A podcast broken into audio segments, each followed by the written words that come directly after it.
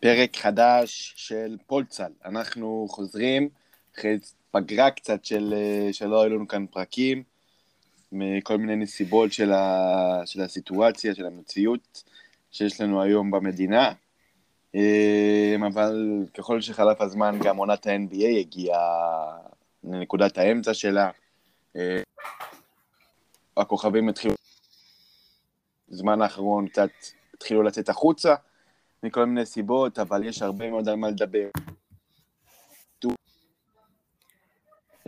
power ranking של המצב כרגע בליגה, מהקבוצות ששולטות בליגה, וגם אנחנו מתקרבים בצעדי ענק לאחד הערבים המשמעותיים של השנה, ואולי זה שיקבע קצת את פניהן של הקבוצות שבטופ של הליגה, או שכאלה שרוצות להתקרב. אה, ב-10 בפברואר, trade deadline, שנקבל פה כנראה מספר עסקאות משמעותיות, והיום איתי בפרק אה, לא עומר אריאן ולא דביר שרף, אורח שכבר היה אצלנו בפודקאסט, אה, עומר גרבלסקי, מה נשמע? מה העניינים? וואי, איזה כיף לחזור. באמת, הפעם הפרחים לאומיקרון, שככה יצר את האפשרות. וכמו שאמרת, באמת יש, יש הרבה מה לדבר. לגמרי שמח שאתה כאן, שמח לשמוע. ונתחיל עם המרוץ ל-MVP, שהוא באמת פתוח מאוד, והוא היה גם לפני שלושה שבועות, משהו כזה פתוח לגמרי, ואז פתאום מצטרף אליו ג'ואל אמביד, יצא ממנו קווין דורן שנפצע, אבל באמת מרוץ מאוד מאוד פתוח, איך, מה, מה החמישייה שלך במרוץ הזה עד עכשיו? אוקיי, okay, אז רגע לפני שאני אתן את החמישייה, אה, יש לי איזשהו טייק מעניין אה, על המרוץ. אה, גם די, די נגעת בו בצורה מסוימת. אני חושב שאחרי שהתחלנו את העונה וקרי פתח בסערה ודורנט היה אולי בכושר הכי טוב בקריירה שלו, וגם ללברון היה סטרט של כמה משחקים שאמרנו אולי יכול להתפתח פה משהו מעניין, בסוף אני חושב שהפייבוריטים האמיתיים הם אותו דבר בשנה שעברה. אה, אני מדבר בעיקר על שלישייה מסוימת, שאני חושב שתכף נגיע אליה, אבל אוקיי, איך אתה רוצה לנהל את זה לפי מקומות? אה, תיתן את הטופ חמש שלך, אני אחרי זה אתן את אוקיי. שלי.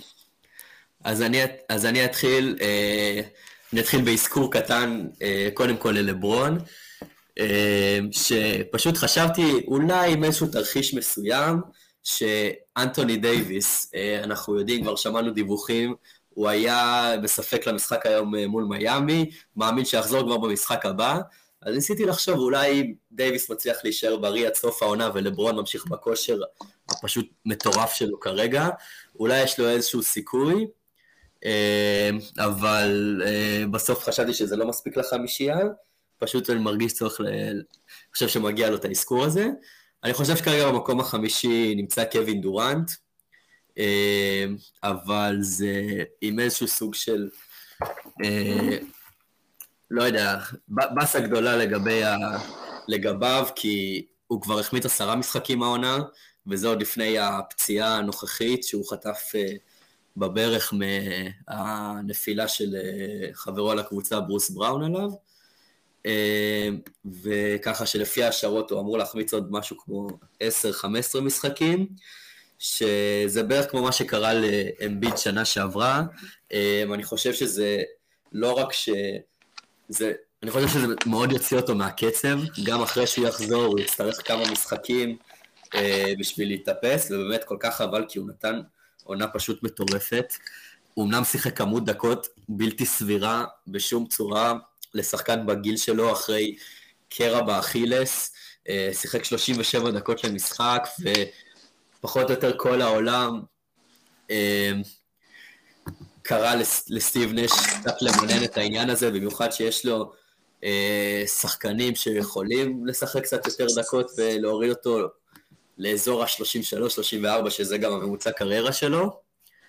אה, ובאמת חבל חבל על הפציעה הזאת של דורנט, אבל אה, אין מה לעשות, זה חלק מהמשחק, וזה פוגע בו בעניין הזה. אה, מקום רביעי שמתי את אה, סטף קרי. אה, האמת שקרי היה ה favorite שלי לאורך רוב העונה. אה, גם כי, אני חושב, יש איזה משהו נורא סמלי, שאני חושב שהוא לא deal uh, breaker, אבל אני נורא אוהב את זה שה-MVP מגיע מהקבוצה שנמצאת במקום הראשון, במאזן הכי טוב בליגה. וככה באמת גולדנסטייט הייתה עכשיו רוב העונה, עד שפתאום פיניקס התחילה לתת מבערים. ובאמת סטף שלט בה ביד רמה, הוא קלע באחוזים לא הגיוניים, הוא הפך את השחקנים שלנו לטובים יותר, הוא בעצם יצר התקפה שכל, מרוב ההתמקדות של ההגנה בו, הוא מאפשר לשחקנים אחרים לפרוח, ו... אבל אה, בחודש האחרון זה לא דומה לכלום. אה, בנוס... הנה, רק היום במשחק אה, אחד מ-13 מחוץ לקשת, אה, אה, זה לא משהו ש-MVP יכול להרשות לעצמו, וגם אם הוא פתאום אה, בפברואר יחזור לסטף של תחילת העונה ויישאר ככה עד סוף העונה, אני חושב שהחודש הזה מאוד פגע בו, אה, במיוחד עם הנסיגה של הקבוצה שלו. אה, מה גם שאני חושב שעוד שני נתונים מאוד בעייתיים, זה אחד שהווריורס נמצאים במאזן, ש... במאזן שלילי ללא דרמון גרין, ככה שזה יוצר איזושהי תדמית, פותח כאילו שאלה מי השחקן הכי חשוב בקבוצה. ודבר שני, משהו שהאינטרנט די חוגג עליו בשבוע האחרון, זה שהעונה, לסטף קרי יש אחוזים מהשדה פחות גבוהים משל ראסל ווסטבוק. כן. שאולי הסעיף הזה לבד מסביר את המצב, אבל עדיין, אה, בגלל פתיחת העונה הבאמת מסחררת שלו, הוא מקבל את המקום הרביעי, ועכשיו אני אלך לטופ שלוש. אז במקום השלישי שמתי את יאניס. אה, אני חושב שיאניס, אה, קודם כל נותן עונה באמת מטורפת, יש לו תצוגות אדירות, 40 נקודות, אה, הוא גם לוקח העונה כמעט 14 ריבאונדים למשחק, שזה גם שיא קריירה.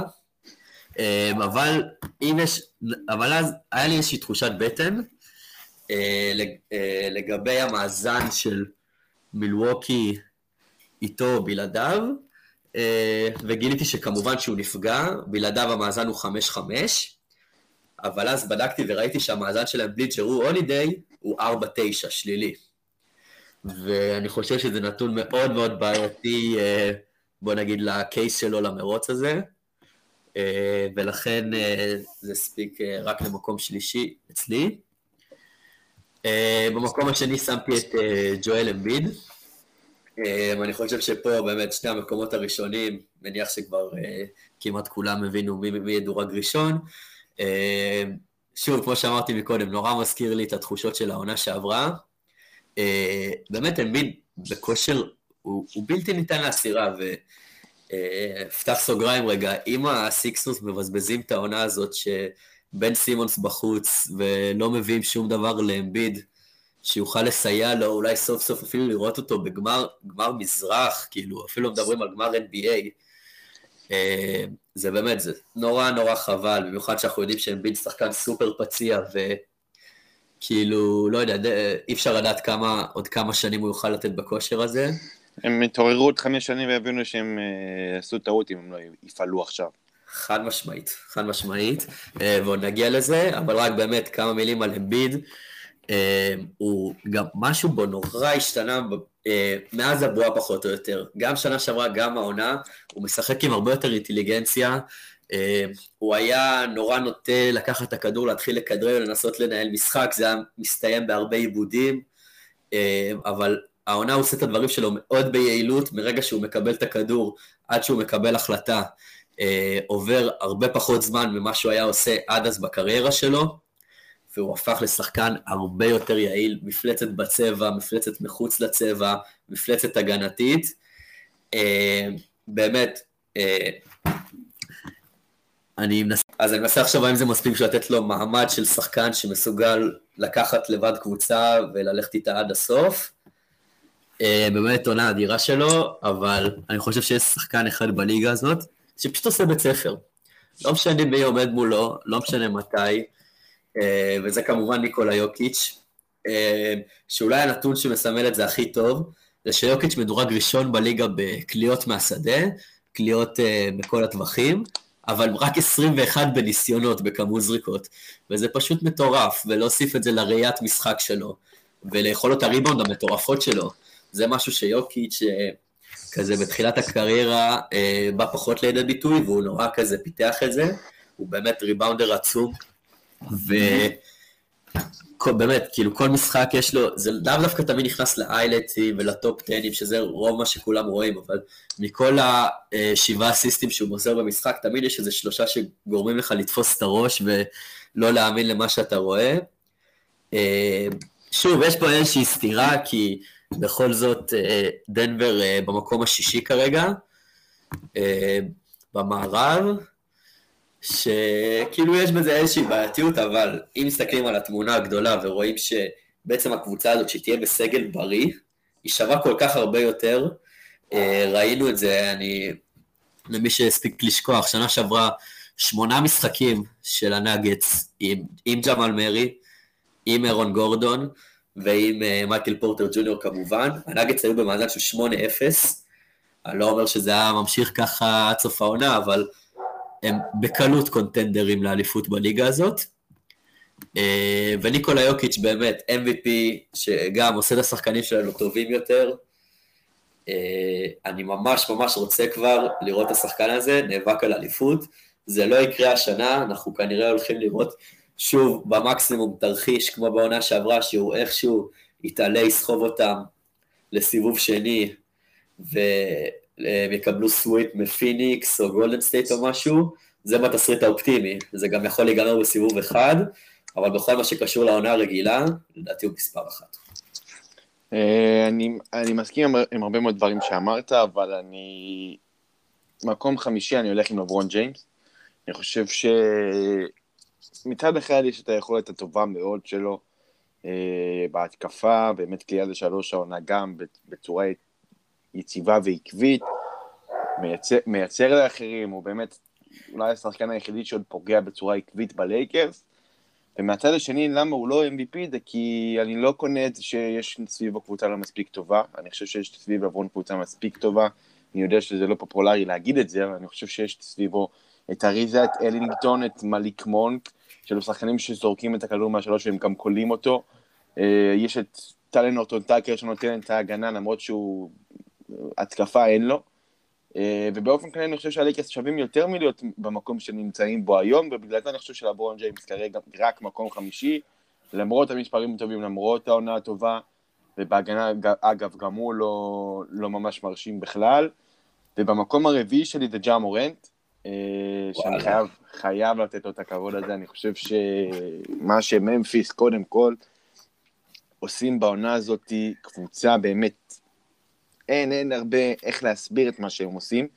קבוצה מסודרת מאוד, קבוצה עם הגנה טובה, אה, התקפה מאוד יעילה, שכל אחד יודע מה המקום שלו, מה הוא צריך ומה הוא לא צריך לעשות. דוגמה דזמונד ביין, שהוא שחקן שזורק את השלשות, לא, לא מתעקש יותר מדי על דברים אחרים, יודע את המקום שלו ליד ג'ה, ג'רן ג'קסטון ג'וניור, שהיה הכוכב של הקבוצה הזאת, לכאורה, לפני הפציעה, ועכשיו הוא חוזר והוא יודע איך לבוא מאחורי ג'ה מורנט, לבוא ולהשלים אותו, וג'ה מורנט באופן אישי, המנהיגות שלו, הדברים שהוא עושה גם ברמה האתלטית, גם ברמה של איך שהוא מייצר את הנקודות, פלוס הקליעה לשלוש שהוא הוסיף העונה, אה, גורמות לי לשים אותו במקום הרביעי, וגם ממפיס באחלה מצב.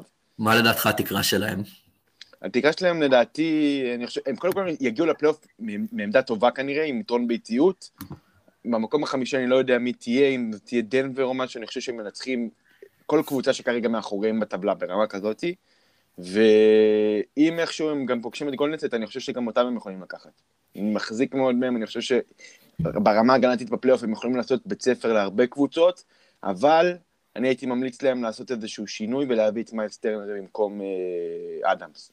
זה, זה נראה לי משהו מרגיש שכבר נהיה איזושהי פיקנטיות יפה כזאת במפגשים שלהם נגד הווריורס. לגמרי, כאילו, זה... זה כבר משהו שמצטבר שם. מורנט נתן, מורנט נתן להם נוקאוט ב play-in של השנה שעברה. וואי, איזה משחק. זה, זה יהיה באמת אחלה מפגש, לראות את ה...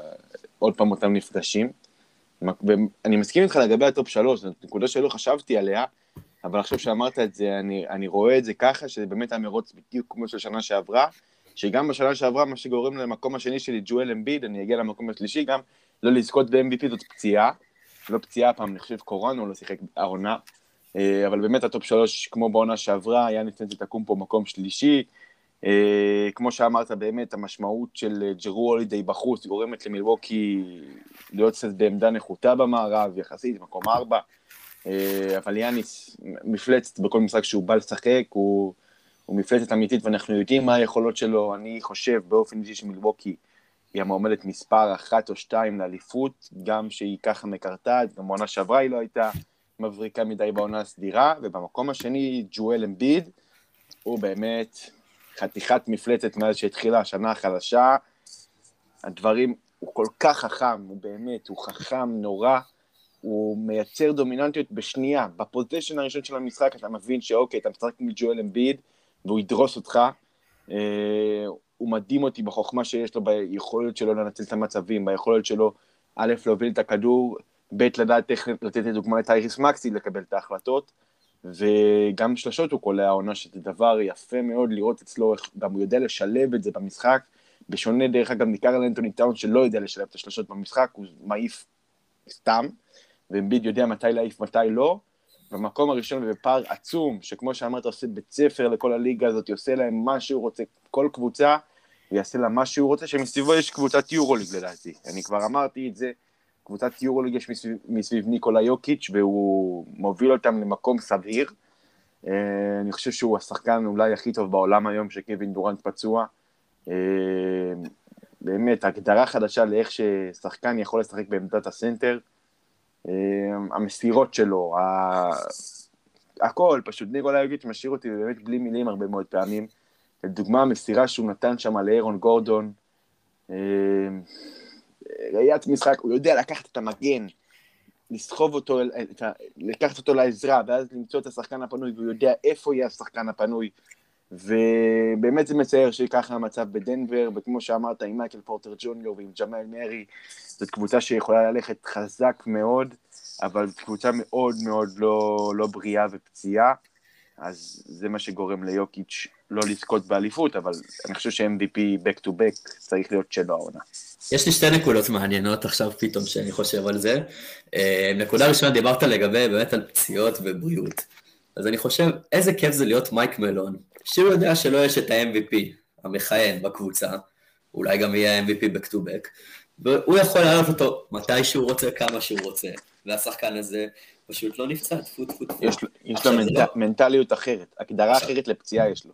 נכון, זה גם מנטליות, וגם כשאתה מסתכל על הסגנון, אתה אומר, הוא לא רץ, הוא לא קופץ. במה הוא... הוא... לא- אלא אם כן גריסון אלן פתאום ידפוק אליו איזה ספרינט ויחליט שנמאס לו. אה, כאילו, במה הוא ייפצע? אז באמת, שוב, טפו טפו טפו, רק שימשיך ככה. ודבר שני, זה נורא מעניין גם לראות איזה, איך אין שום קשר בין המרוץ ל-MVP למרוץ האליפות. לגמרי. מבחינת כאילו השחקנים שבסוף, אה, כנראה, ככל הנראה יתחרו על התואר על זה. ואני מנסה לחשוב האם אי פעם בהיסטוריה אה, היה איזשהו תקדים כזה, לא עולה לי בינתיים. דרך אגב, גם זה דומה לעונה שעברה, שיוטה ופיניקס, הם היו קבוצות ששלטו יחסית, יוטה עונה לא שולטת, אבל פיניקס במקום הראשון, ואין לה מועמדים ל-MVP, גם שנה שעברה לא היו לה מועמדים, מועמדים ל-MVP. אה, ומהמזרח, אתה יכול לקחת, אה, לדעתי, מיאמי הקבוצה המועמדת מספר אחת לאליפות בליגה, וגם לה אין מועמד ל-MVP. אז אם דיברנו על מרוץ לאליפות, נראה לי עשיתי פה אחת קישור כן. לאייטם הבא. לגמרי, אז שתי הקבוצות האלה, באמת, אין, לא, לא הזכרנו אף שחקן שלהם, שלהם עכשיו, אבל ב power ranking אנחנו כנראה שכן. ונלך הפעם, אני אגיד מקום חמש, תגיד אתה מקום חמש. המקום החמישי אצלי, באמת התלבטתי מאוד את מי לשים שם, כי את הקבוצות החזקות שמרתי להתחלה, ולמרות שהיא לא ממש מרשימה אותי בשבועות, שבועות, שבועיים, שלושה האחרונים, אני אשים במקום החמישי את גולדן סטייט. אה, אני חושב שכמו שאמרת, חסר להם נורא, נורא את דריימון גרין, ואני באופן אישי חושב שאם הוא, הוא יחזור בריא בזמן הקרוב, אז הוא צריך להיות באולסטאר ולא אנדרו ויגינס, אם יהיו שני נציגים לגולדן סטייט. גולדן סטייט, אני לא חושב שהם ייקחו אליפות השנה, אבל אני חושב שהחוזקה שלהם היא באיך שהם משחקים את המשחק, גם, בצ... גם בחלק ההגנתי. בהתקפה אנחנו מכירים את גולדן סטייט, אנחנו יודעים את השיטה של סטיב קר, את הנעת כדור, את התנועה בלי כדור של, השח... של שחקנים, ועכשיו האלוף אה, קליי תומפסון חזר לעשות את התנועות האלה. אבל ההגנה שלהם, ושהם עדיין מציגים את ההגנה מן הטובות שיש בעולם, אה, גם כשהם אחת הקבוצות הכי טובות בליגה, זה מרשים אותי מאוד. מקום חמישי שלך? אוקיי, אז אני במקום החמישי שמתי את מיאמי. זה משהו שבהחלט נתון לשינוי, אולי אפילו כבר בשבועות הקרובים, כי אני חושב שזה, ללא ספק, אמנם הם רק מקום חמישי, אבל התקרה שלהם זה בקלות אליפות, הם בנויים כל כך נכון לזה. אני, האמת שבקיץ שהם החתימו את קאי לאורי, אה, לא האמנתי כמה גדול יהיה האפקט של המהלך הזה. פתאום יש בעל הבית, יש מנהיג עם ניסיון, מישהו שכבר לקח אליפות, וזה פשוט חיבר שם את כל הח... כאילו החת... ממש החתיכה האחרונה בפאזל. ואני חושב שבאמת אחרי שהעונה שעברה אה, היית מאוד אכזבו, אה, משהו בהם היה נראה נורא כבוי כזה, חסר אנרגיה, אבל uh, השנה ה-Eat Culture uh, בהחלט חוזר, uh, גם uh, בסגנון המשחק, קבוצה מאוד הגנתית, עם פי.ג'יי טאקר, וג'ימי שנותן עונה אדירה, ולא מדברים עליו מספיק. ובמה דה ביו שנראה הרבה יותר טוב השנה. ואיך שספולסטרה הביא לפה כמה שחקנים שבתחילת העונה, לא הייתי אומר להם שהם שחקנים שיכולים להיות רוטציה לאליפות, והוא הביא פה איזה שלושה ארבעה שבפלייאוף יכולים לרוץ. או, אז בוא, בדיוק הנקודה הבאה שלי. אני באמת, מוזמן לפנות אלינו, מי שבתחילת, מי בתחילת העונה הכיר את השם עומר יורצבן, אלא אם כן הוא אוהד פנרבכצ'ה שמסתתר כאן. נשמח לשמוע, מוזמן לפנות אלינו. אה, כנ"ל מקס סטרוס, כנ"ל גייב וינסנט, למרות שדווקא גייב וינסנט באולימפיאדה עשה, עשה לעצמו קמפיין יפה. וזה באמת, זה בדיוק, זה כל כך Heat culture, לקחת שחקנים, סיבוב שני, כאילו, גם עוד קשה לי, אה, כבר הספקנו לשכוח, דנקן רובינסון, אה, טיילר הירו. ודרך כאילו, אגב, עוד שם אני אוסיף לך, קלב מרטין. קלב מרטין, נכון, כמובן. פשוט שחקנים שבאמת, זה, זה אפילו לא כאלה ש... לא יודע, rookies שנבחרו גבוה, אה, לא הסתדרו וצריכים את השינוי האווירה הזה כדי להראות את הפוטנציאל הזה. זה פשוט באמת שחקנים שאף אחד לא שמע עליהם, ומיאמי מוציאה מהם בדיוק את ה role players שקבוצה לאליפות צריכה. אריק ספולסטרה מגיע לפלייאוף הזה בידיעה שיש לו לפחות תשעה שחקנים שהוא יכול לשתף בכל רגע נתון בסדרת גמר. ועוד לא מעט הוא מקבל גם את אולדיפו. שזה נחמד. שזה מאוד מעניין, זה מאוד מעניין כי הוא כבר התחיל לבנות, יש, לה, יש לו שלושה גארדים מאוד סופר דומיננטיים, אה, לאורי, רובינסון ואירו, אה, שהשילוב של הולדיפו שמה אה, זה מעניין. זה לא פשוט, אבל זה מעניין. זה יכול להיות האקס פקטור, אבל זה גם יכול להיות לא מחובר לשום מציאות. שווה לעקוב. בקיצור, למה מיאמי חמישית? כי אני חושב שלא הספקנו לראות מהם מספיק עד עכשיו העונה בגלל הפציעות, זה ממש לא באשמתם.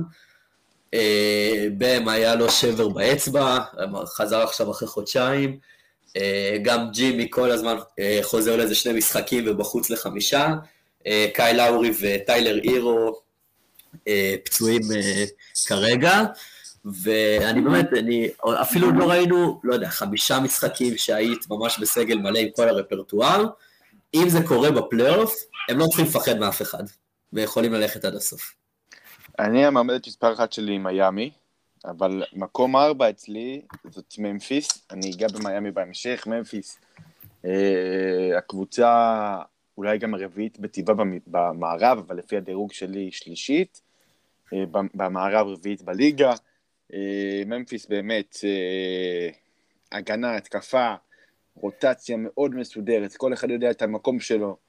כמו שאמרתי מקודם, יש להם שחקנים, בדיוק בשביל דברים מסוימים, יש את uh, דילון ברוקס, שהוא נותן את ההגנה, יש את אנדרסון, נותן איזה חמש, שבע נקודות, נותן הגנה, ריבאונד, דזמונד ביין, שהוא באמת אחד הקלעים, או הקלעי הכי טוב בליגה, הוא יכול כבר לקבל את זה עם הנתונים המדהימים שלו. אה, ג'רן ג'קסון ג'וניור, שנתן איזה רצף של כמה משחקים עם חמישה בלוקים, ועל כולם מנצח פה ג'ה מורנט, שהוא הדבר המרכזי אצלו, כמו שאמרתי מקודם, אני זוכר את הריאיון שלו אצל דניאל זילברשטיין במגרש פתוח, שדניאל שאל אותו אם... עם אבא שלו. כן, עם אבא שלו, שאל אותו אם צריך לתת לו מטר, משהו כזה מהשלשה. וג'ה מורנט אמר לו לא, אני חושב. והנה העונה, הוא מוכיח שלא צריך לתת לו סנטימטר, כי הוא שיפר את זה, והוא מחק את, ה, את הסטיגמות האלה שהיו עליו, והיו עליו, כי גם בצדק דרך אגב, הוא לא היה קולע בצורה כמו שהוא קולע העונה, וזה הדבר הכי מרשים אצלי, אותי, אצל ג'ה מורנט. אתה זוכר גם מה היה הסוף של הרעיון? ממש, הוא יכול לקרוא לשחקן הכי טוב בעולם, נכון? נכון. זה, זה, זה, זה המנטליות של שחקן שלא יודע אם העונה ולא יודע אם אה, בעונה הבאה, מתישהו הוא יביא לקבוצה של האליפות. הרעיון שלו, אני, אני זוכר שהוא היה, נשמע לי קצת יומרני איך שהוא דיבר, אבל עכשיו הוא מוכיח לי שהוא, שהוא לא היה יומרני, כי הוא באמת, הוא מוכיח את עצמו. מקום ארבע אצלך. רגע, רק אה, דבר אחרון מממפיס, אה, פתח סוגריים, מעניין אותי, ג'ה מורנט חמישיית אולסטאר? אני חושב שכן. אני, שמע, אני מבין שאנשים שמים את לוקה, ושמים לדוגמה את דונובין מיטשל, אבל אני בדעה שעם סטף קרי שם, ג'ה מורנט שם. מעניין לעקוב. אה, אוקיי, מקום רביעי שלי זאת ברוקלין. אה, ברור לכולם שבמציאות אוטופית ובלי שום חשש לפציעות, הקבוצה הזאת אה, דופקת עונה של 70 ניצחונות, ולא יודע אם מטיילת לאליפות, אבל פייבוריטית ברורה. אבל שוב, זה באמת, אם חשבנו שהעונה שעברה היא משהו חד פעמי, אז העונה הזאת מוכיחה לנו שלא, והנץ לא מסוגלים לחבר שלושה משחקים שכל השלישייה הגדולה משחקת, ואני באמת חושב שאפילו יש בעיה העונה, אני חושב שהסגל המסייע מסביב הוא הרבה פחות אמין ממה שהיה לנץ בפלייאוף של העונה שעברה. אני חושב שהאבדה של ג'ף גרין, שבמשחק חמש נגד מילווקי דפק שבע שלשות, אה, וגם ג'ו אריס שהתחיל את העונה פחות טוב וגם פצוע עכשיו לתקופה ארוכה.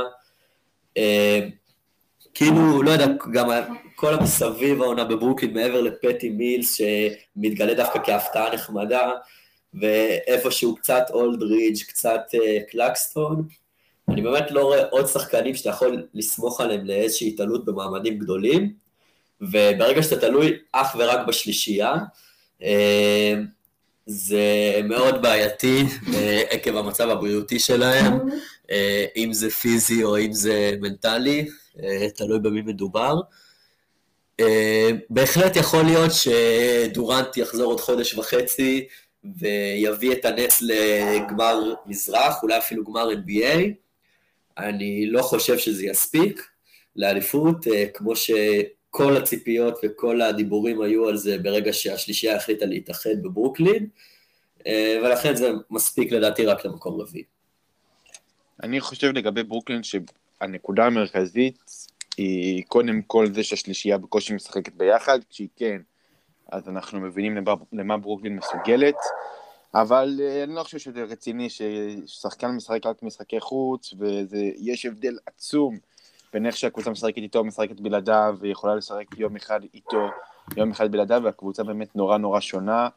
אני חושב שסטיב נש אה, עושה דבר נכון, כי כמו שאמרת, הוא גם לדעתי מזהה שאין לו מספיק חומר שחקנים אה, מספיק טוב מסביב לשלישייה, שיכול לתת לה משהו בפלייאוף, אף אחד שם אי אפשר להזכיר אותו לטובה. אז הוא נותן להם לשחק, הוא מנסה לראות מה, מי, מי יכול לתת מה, ובאמת אין לברוקלין כל כך הרבה כלים, ולכן היא אצלי מחוץ לדירוג כרגע, כי באמת נורא קשה לבחון אותם.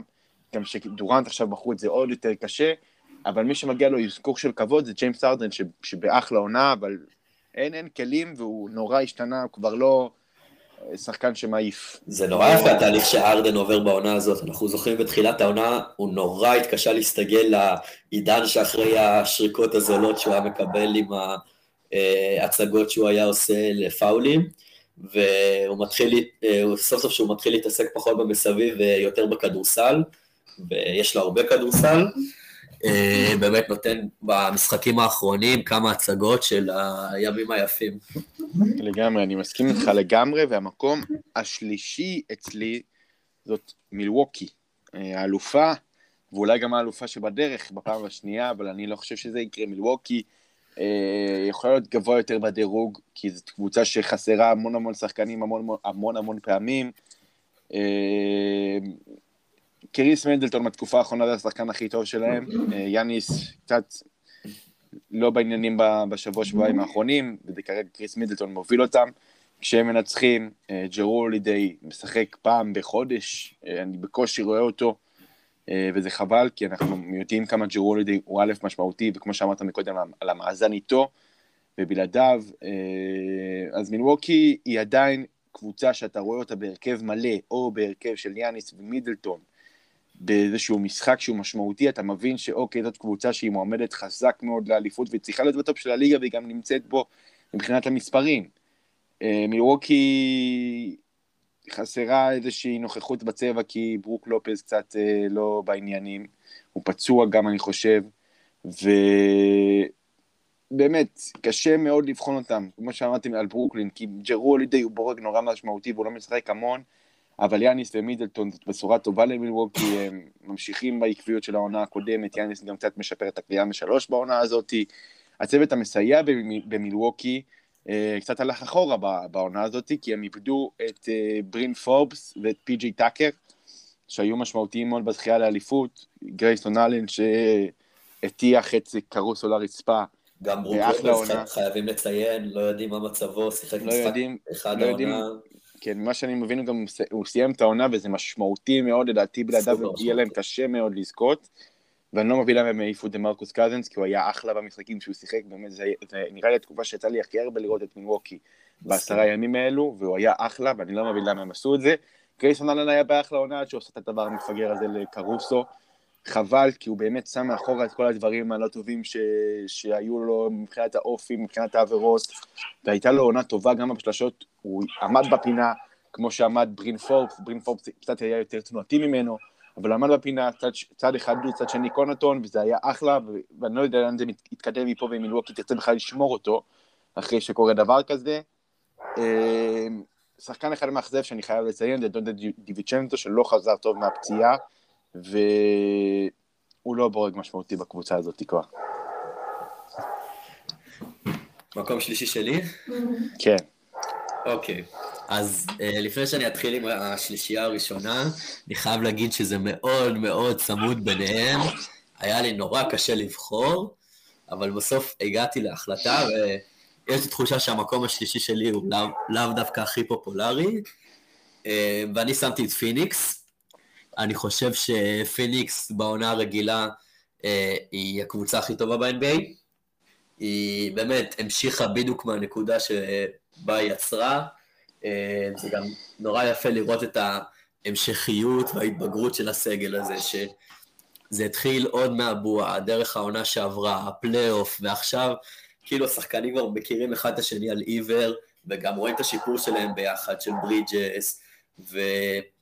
קם ג'ונסון ואייטון, שנראה פתאום כמו שחקן מטרה בצבע הבלתי עציר, אבל הבעיה שלי עם פיניקס בהקשר של המרוץ לאליפות, אני לא רואה בהם שום חידוש שאמור להביא אה, את הבשורה בניגוד לעונה שעברה. כאילו מרגיש לי שרוב הסיכויים שהם יגיעו בדיוק לאותו מקום ויפלו שם.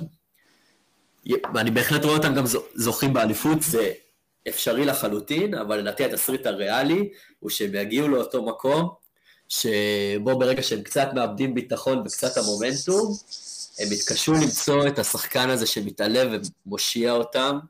אה, באמת, ראינו את זה שנה שעברה בסדרת הגמר, שכשהם פתחו אותה עם פול ביטחון, עלו ל-2-0, ואז הפסידו ארבעה משחקים רצופים, כאילו מרגיש לי שזה הולך בדיוק לאותו מקום. בוא נראה, אולי יבוא, יבוא איזו הפתעה ב trade deadline, אבל קשה לי מאוד להאמין. אה, ולכן אני רואה שתי קבוצות שלדעתי יש להן צ'אנס יותר טוב לאליפות העונה, אבל גם, כמו שאמרתי בהתחלה, בפער ממש לא גדול. אני, אני מסכים איתך לגבי פיניקס, אה, ואני חושב שגם כל מה שאמרת הוא לגמרי מדויק, אז אני גם אוותר עליהם, כי במקום השני שלי אני אדלג למקום הראשון. אבל פיניקס באמת אין לה את החתיכה הזאת שיכולה להקפיץ אותה מהעונה שעברה, כמו שאמרת. אני לא חושב שהם יעשו איזשהו מהלך יותר מדי משמעותי בדדליין, שיכול לשדרג אותם. אז הם באמת אחלה קבוצה, הם קבוצה טובה מאוד. הם הקבוצה אולי הכי טובה במערב העונה. דווין בוקר אחלה, קריס פול מדהים. אבל אה, זאת קבוצה שהיא צריכה, הייתה צריכה להביא בקיץ איזושהי חתיכה חסרה יותר משמעותית מג'אוול מגי, שהוא גם, הוא מעולה, אבל הם היו צריכים להביא איזשהו שחקן שהם היו יכולים להגיד, אוקיי, בוודאות בפלייאוף האיש הזה יכול לקחת, לקחת אותנו צעד אחד קדימה. אם אני חושב על מישהו, דרך אגב, בליגה, שאולי יכול לעשות את זה והוא מתנדנד, זה תגיד לי מה אתה חושב, אולי טרנס רוס, זה, זה, זה, זה השם שעולה לי עכשיו, אבל גם הוא לא שחקן שהקפיץ אותם לאליפות, בקיצור, מסכים איתך. זה, זה בגדול. מעניין. אה, אתה רוצה רגע, אני אתן בקצרה למקום השני, לפני שנעבור ל... בכיף, יאללה. מקום... אוקיי, מקום שני, מילווקי, מסכים עם כל הטק שנתת עליהם.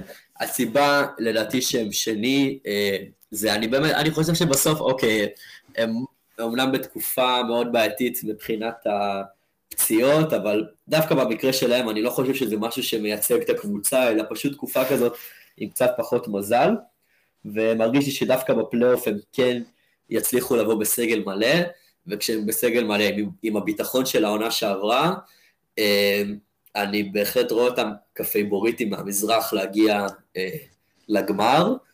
אה, מצד שני, זה, גם, זה לא אומר שהם בוודאות יעשו את זה, יש לא מעט קבוצות שמסוגלות להפיל אותם, אבל אני חושב שיש משהו בביטחון של העונה שעברה שהם יצרו, שמאוד ידחף אותם קדימה. אבל עדיין יש, יש לדעתי קבוצה אחת שמעליהם במאבק הזה, אבל קודם תיתן את שלך, כי זה, זה מאוד מעניין. אז המקום הראשון שלי נשארה לי קבוצה אחת שלא אמרתי, אני הולך עם ההימור שלי מתחילת העונה וזאת מיאמי. אני חושב שמיאמי תזכה באליפות העונה. אני חושב את זה, אני חושב שמיאמי הקבוצה הכי טובה בליגה, גם בהגנה, גם בהתקפה, הכי, גם לדעתי הם הכי עמוקים, כמו שאמרנו מקודם. ספולסטרה יצר לעצמו את קיילב מרטין, את מקס טרוס, את גייב וינסנט ואת אה, עומר יורטסבן, שאני מקווה שאני אומר את השם שלו נכון. אה, ארבעה שחקנים, שבתחילת העונה אולי ידענו מי הם לפי השמות, אבל היכולת ידענו שזה לא שחקנים שיכולים להיות ברוטציה של קבוצה לאליפות, יכולים לדשדש במקומות אמצע סוף טבלה, אבל הם, הם בעונה הזאת משתפרים מאוד, סטרוס מקבל, סליחה, וינסנט מקבל הרבה מאוד הזדמנויות כמוביל כדור והוא מוכיח את עצמו, מקבל החלטות בצורה, ברמה יחסית גבוהה. אה, מקס סטרוס, סלאשר כזה, שחקן, שחקן באמת שיכול בפלייאוף לבוא לתת למשימות נקודתיות מאוד, לתת אותם גם הגנה, גם התקפה, ואני לא אתרכז בירוסטבן ובמרטין, שהם גם הם אחלה שחקני רוטציה, אבל כמו, ש... כמו שאמרת מקודם, קאי לאורי, פי.ג'יי טאקר, אלו שני שחקנים שעושים אפגרייד לאליפות. אין בכלל שאלה. קאי לאורי, בכל משחק שהוא נמצא, אתה מבין כמה הוא שינה וכמה הוא משמעותי בשביל מיאמי. הסדר שהוא מביא, עוד שחקן שאין לו בעיה לקבל את ההחלטות, הוא לא מישהו שלוקח ומכריח את הקבוצה עליו, להפך, הוא לוקח ומראה לקבוצה את הכיוון. הוא נותן לה את הכיוון, והוא שמה, וזה מדהים בעיניי. פי.ג'יי טאקר, התרומה שלו, אנחנו מדברים על זה כל הזמן, ואין לי מושג מה מילווקי חשבו לעצמם שהם ויתרו עליו. הוא נותן למיאמי בדיוק מה שהוא נתן למילווקי, ואני חושב שאפילו עוד יותר, כי הוא בעונה יותר טובה. הוא, כשהוא בפינה הוא יקלע, אני חושב שהוא גם השחקן עם האחוזים הכי גבוהים מהשלוש בפינה ב-NBA היום, וגולת הכותרת של הקבוצה הזו, ולא נגעתי בדנקן רובינסון וטיילר הירו, זה ג'ימי באטלר, שבעונה מדהימה, ואם היה משחק יותר הוא גם היה יכול לקרוא תיגר ל-MVP העונה הזאתי. עקף הלילה את לברון במספר, במספר הטריפל דאבלים במיאמי, באמת שחקן שאני כל כך אוהב, וכל כך ביאס אותי לראות אותו במיאמי אז, במינסוטה אז, והוא נותן עונה מדהימה. אחרי העונה שעברה שהוא גם היה עייף, מיאמי בעצמה היו מאוד עייפים ומילווקי העיפו אותם. העונה הם הולכים לדעתי עד הסוף, ורובינסון והירו, בעיקר הירו, בעונה אחלה לגמרי גם כן. אז עכשיו אני אראה מה יפה בעונה הזאת של ה-NBA. אני, המקום החמישי שלך, המקום החמישי שלי, מדורג ראשון אצלך, והמקום החמישי שלך מדורג ראשון אצלי, ואני חושב, ואני חושב ששניהם, זה בדיוק הגמר שכולם רוצים לראות. דרך אגב, זה גם, זה גם היה הימור שלי לגמר NBA, אני רק אומר. זה בדיוק יהיה הגמר שיוכל לרתק אנשים למסך, שאני חושב שהחיסרון היחיד בו זה שיהיה קשה מאוד לבחור צעד את מי לאהוד, כי באמת זה, יש שתי אימפריות שיאבקו ראש בראש, לדעתי ממש עד ה... יגיע עד למשחק שבע, אבל אה, טוב, אני אגיד על הפ... מי שלדעתי בכל זאת פייבוריטית במצ'אפ, שזאת גולדן סטייט. אמ, אני פשוט חושב שבגלל שה-NBA היא כזאת ליגה של סיפורים, אז יש משהו, אה, כאילו, בסיפור הזה של גולדן סטייט של העונה, של התחייה מחדש, של האימפריה של אה, לפני חמש שנים, שכאילו מרגיש לי שזה חייב בסוף להסתיים עם איזה שורה תחתונה. כי באמת, כאילו, כשזה מתחבר טוב העונה, מה שראינו, אז זה בדיוק סטף של פעם ודריימונד של פעם, ולוני הסנטר מתחת לסל שמייצר את החסימות שמרווחים לקלעים, וג'ורדן פול זה שחקן שכל קבוצה הייתה חולמת לעלות מהספסל, וגרי פייטון שמוסיף את הלחימה הזאת, אה, באמת, שחקן מאוד מאוד מיוחד, גרי פייטון השני, אם מישהו במקרה עוד לא מכיר. לדעתי אני כבר אה, מכנה אותו כאלכס... גם מהפלנט, אני כבר מכנה אותו כאלכס קרוסו הבא. משהו במהלך אה, של הקריירה מאוד מאוד מזכיר לי, בא מהג'י ליג. מתבלט בזכות highlights ודנקים, אבל לאט לאט מתגלה כשומר אדיר. לדעתי הוא השומר השני הכי טוב היום בקבוצה, אחרי אה, דריימונד, וגם כל הסיפור כמובן של החזרה של קליי שמרגשת את כולם, וצריך להוסיף לזה שבאמת גולדן סטייט אה, יש לה גם את, אה, עם כל הכישרון ההתקפי את אחת ההגנות הכי טובות בליגה, אז לא יודע, כאילו פשוט הם, גם, הם בהחלט יכולים לקרוס, אנחנו גם ראינו את זה, ראינו את המשחק שלהם בפיניקס, שסטף קרי פשוט קרס, וכשסטף קרי קורס, מה שיש להם להציע בהתקפה אה, מוגבל מאוד, אבל לא יודע, בתחושה שלי זה הולך לסוף טוב הסיפור הזה. תראה, אני חושב שאני הייתי, אני, אני הייתי בדעה הזו וחשבתי שבאמת גולדנסט הולכים באמת לעונה של איזושהי סגירת מעגל כזאתי, אבל סטף בשבועות, אפילו יותר משבועות אחרונים, ב, ב, בתקופה לא טובה, אבל אם, אתה יודע, סטף קרי זה סטף קרי והוא פתאום יכול לעשות איזשהו מהפך, גולדן סטייט שמה, ואני גם חושב שהיא יכולה לצאת מהמערב, ובאמת, הלוואי שיהיה לזה סוף טוב, כי באמת מגיע להם, אה, זה יהיה, זה יהיה כיף. הייתי בהלם, שמעת חמש שנים, זה, זה, זה מדהים כמה שעבר כל כך הרבה זמן. זהו, זה גם כאילו כל השנתיים האלה טשטשו לגמרי את כל התפיסה שלנו על גולדן סטייט, איך כאילו באליפות ב-2018 כולם כזה, לא כולם, אבל הרבה היו נגדם, ופתאום עכשיו כולם נזכרים בהם כ... לא יודע, כהילדים הטובים של הליגה שכולם אהבו, אז אה, לא יודע, זה נורא, נורא, מה שבטוח הם נזכרו כאחת הקבוצות הגדולות בהיסטוריה, אם לא... לגמרי, וכיף לקבל אותם חזרה בעונה הזאתי, ואחרי שסגרנו ככה את ה power ranking, את ה-MVP, שבאמת זה מירוצים מאוד מאוד, לא מאוד פתוחים, אמרנו, יש, יש דברים ש, שמשתנים, אבל כולם עוד יכולים לעשות את המהפך אצ, אצלם, אבל יש, וההזדמנות לעשות את המהפך היא ב-10 לפברואר, שה trade deadline מגיע אלינו עם הרבה מאוד שחקנים שנמצאים על המדף, הרבה מאוד קבוצות שרוצות לעשות שינויים, והשחקן הראשון שניגע בו, שזאת הסוגיה אה, הכי מעניינת בליגה, אולי הכי משמעותית, גם מבחינת המעבר, זה בן סימונס בפילדלפיה.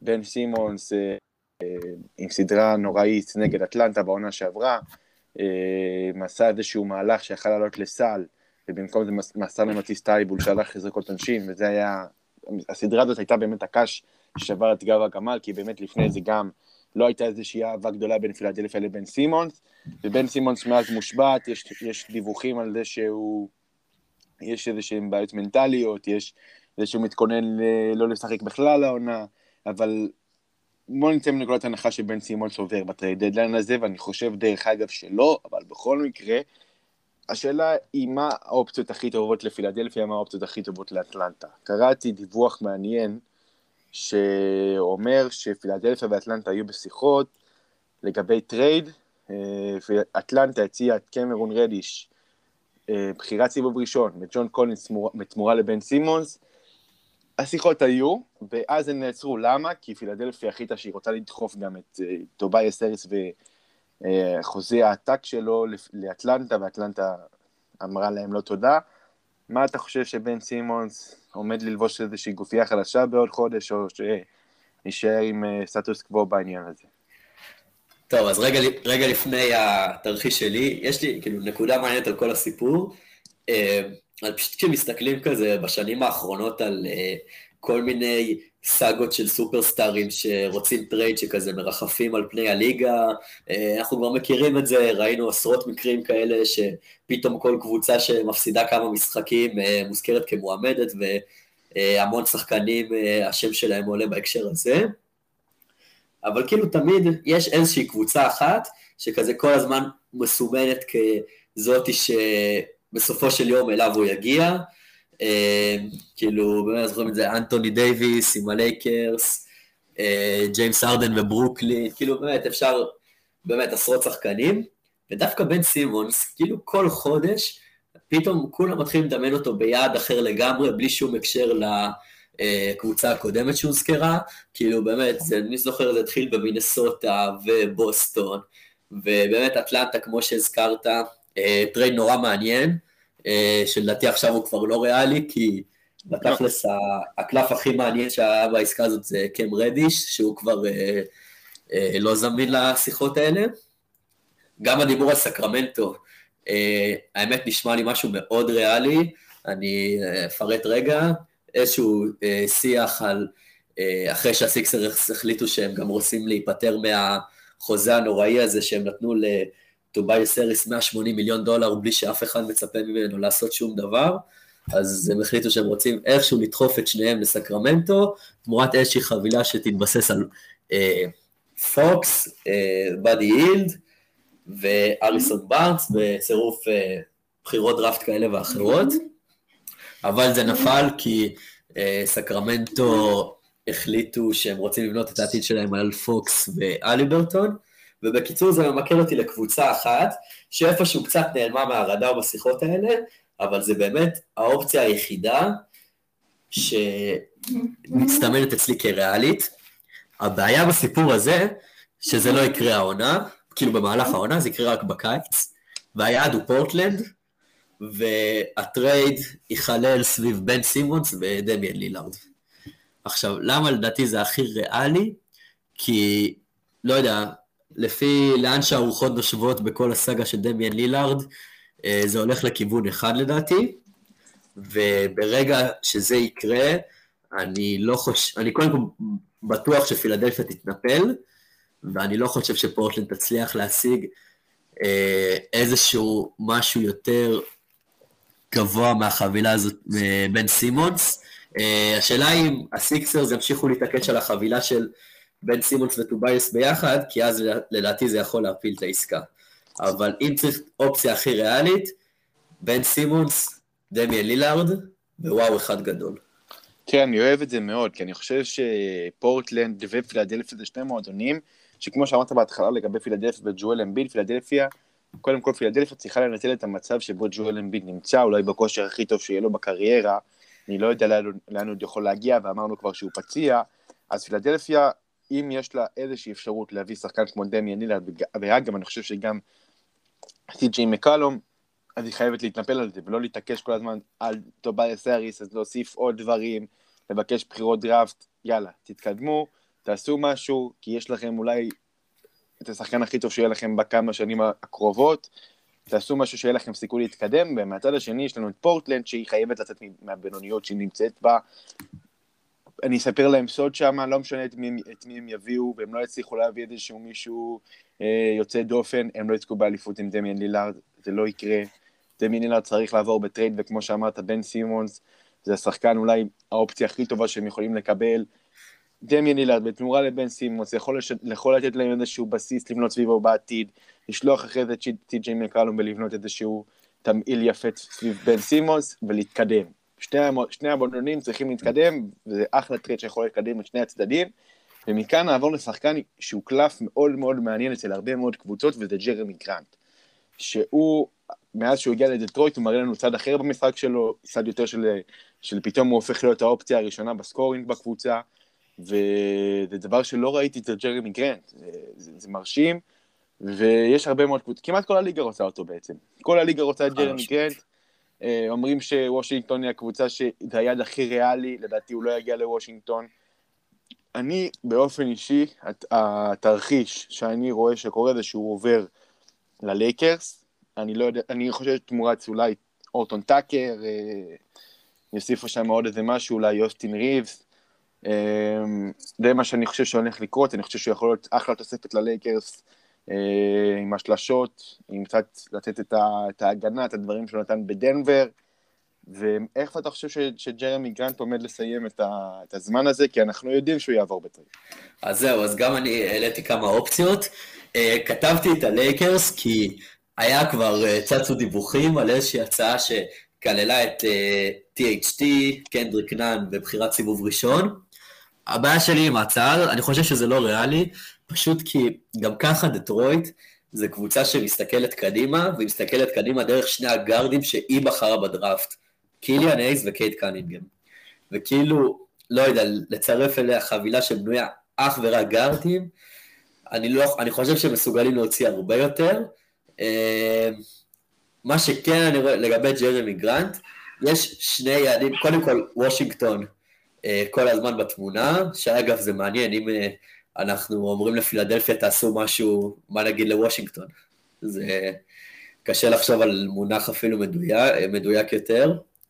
אה, ודווקא האמת שני יעדים שאני חושב שמאוד מתאימים לג'רמי גרנט מבחינה מקצועית, אבל לאו דווקא, לא יודע, עוד לא הצלחתי לגבש איזושהי עסקה מאוד ריאלית בראש, אז אחת, קבוצה אחת זה בוסטון, שאני מרגיש שנוצר להם איזשהו חור בתפקיד שמילא גורדון היוורד, בעונה שהם הגיעו לגמר המזרח, בבועה. אה, אני חושב שג'רמי גרנט יוכל להשתלב שם מדהים מקצועית, ייתן להם עוד אופציה לייצור נקודות, יגוון קצת את משחק ההתקפה שמתבסס על שני שחקנים. אה, אבל שוב, לא יודע, מעניין לראות האם הם מוכנים להעביר את מרקוס סמארט, האם מוכנים להעביר, אה, כמה מהצעירים יכולים להעביר, פריצ'ארד, ניסמית, לנקפורד. יש להם כלים מאוד מצומצמים והם יצטרכו לעשות איזשהו ויתור. זהו, בדיוק, בדיוק. אז מעניין לראות כמה הם מוכנים להקריב בשביל זה. אה, והיעד השני שחשבתי עליו הוא יוטה. כי מרגיש לי שיוטה, אה, החיסרון הכי גדול שלה הוא בעמדת הפורורדים. אה, רודי גובר, יש לו את החסרונות שלו, אבל ראינו כמה הוא משמעותי לקבוצה שלו עכשיו במשחקים שהוא הפסיד, שהוא היה בפרוטוקול, הוא מחזיק להם את כל ההגנה פחות או יותר לבד. דונובין מיטשל זה גם שחקן מאוד מיוחד, אני חושב שהוא נותן עונה די שקטה, אבל צריך לזכור, בפלייאוף, מה שהוא עשה בבועה, בסדרה ההיא נגד דנבר בשבעה משחקים, היו שם מצגות באמת של שחקנים שמוזכרים, ב... הזכרנו בדיון הקודם על ה-MVP. וכאילו מרגיש לי שהחיסרון שלהם זה בעמדות הפורוורד. אה, בוגדנוביץ' לא יציב, רויסוני לא מספיק טוב, אה, ג'ו אינגלס מאוד מאוד דעך, וגם ג'רמי, ג'רמי גרנט לדעתי יושב שם בול מבחינה מקצועית. לא יודע, גם שוב, אין לי עסקה בראש, אבל אה, סתם לפנטז על זה, לראות אותו שם, יכול להוסיף טוויסט מאוד מעניין לריצה של הג'אז בפלייאוף. לגמרי, אהבתי את, שני הדברים שאמרת, ואני מאמין שג'רמי גרנט יסיים את הדדליין במקום אחר, ו... היה, היה כיף מאוד לדבר על הליגה הזאת, יש הרבה מאוד נושאים, הרבה מאוד עניין, ואחלה עונה. רק נציין שעוד כמה שמות כזה לעקוב, לעקוב אחריהם בשבועיים שיש על הדדליין, זה דומה סבוניס, מאוד מאוד מעניין, אה, אולי אפילו נזכה לראות אותו ביחד עם דני בקרוב, או במקום דני. אה, כנ"ל לגבי שותפו לקו הקדמי מיילס טרנר. גם ג'ון קולינס, אני חושב שזה שחקן שהמעמד שלו מאוד מאוד התערער, ולמרות שאטלנטה עכשיו כזה מתחברת ועשו ניצחון מאוד גדול הלילה, אם הם שוב יחזרו לתקופות הפחות טובות שלהם, אז יכול להיות שהם יתחילו לנסות לחפש שינוי בעמדה הזאת, ומעל הכל וושינגטון וויזארדס, כי זה באמת סיטואציה לא אמיתית, שאני לא חושב שמישהו זוכר כמוה אי פעם, קבוצה שמחזיקה 13 שחקנים בסגל, וצריכים לקבל החלטות שם, אבל מצד שני, אם יש קבוצה שמסוגלת לא לקבל החלטות, זאת וושינגטון. לגמרי, והם חייבים להחליט. מישהו צריך להרים את הכפפה בוושינגטון ולהגיד 1, 2, 3 הולכים, כי ככה זה יתפוצץ והם לא יגיעו לשום מקום. זה יפה שבינתיים הראשונים שאמרו את זה זה השחקנים. אם מישהו לא שמע את ברדלי ביל ב... ודרך אגב, דרך אגב, גם דני אבדיה. דני אבדיה רמז לזה בפודקאסט עם עמרי כספי, שמשהו צריך לקרות. בין השורות ככה זה היה נשמע לי. כולם שם מבינים שמישהו צריך ללכת, והראשון שכנראה ילך הוא יהיה דוויס מרטנס, השאלה היא מי ייגע בו. אבל וושינגטון חייבת לעשות משהו. ועם זה באמת, יש כל כך הרבה דברים לדבר עליהם, עוד מעט יגיע הדדליין וכל הסימני שאלה האלו שתמיד יש בתקופה הזאת ייפתרו ונקבל את התשובות. תודה רבה עומר, היה כיף גדול ולעוד פעמים. תודה לך, וואי, באמת כיף, כיף, כיף. הלוואי ויסתדר לנו כמה שיותר. יאללה, תרגיש טוב. תודה.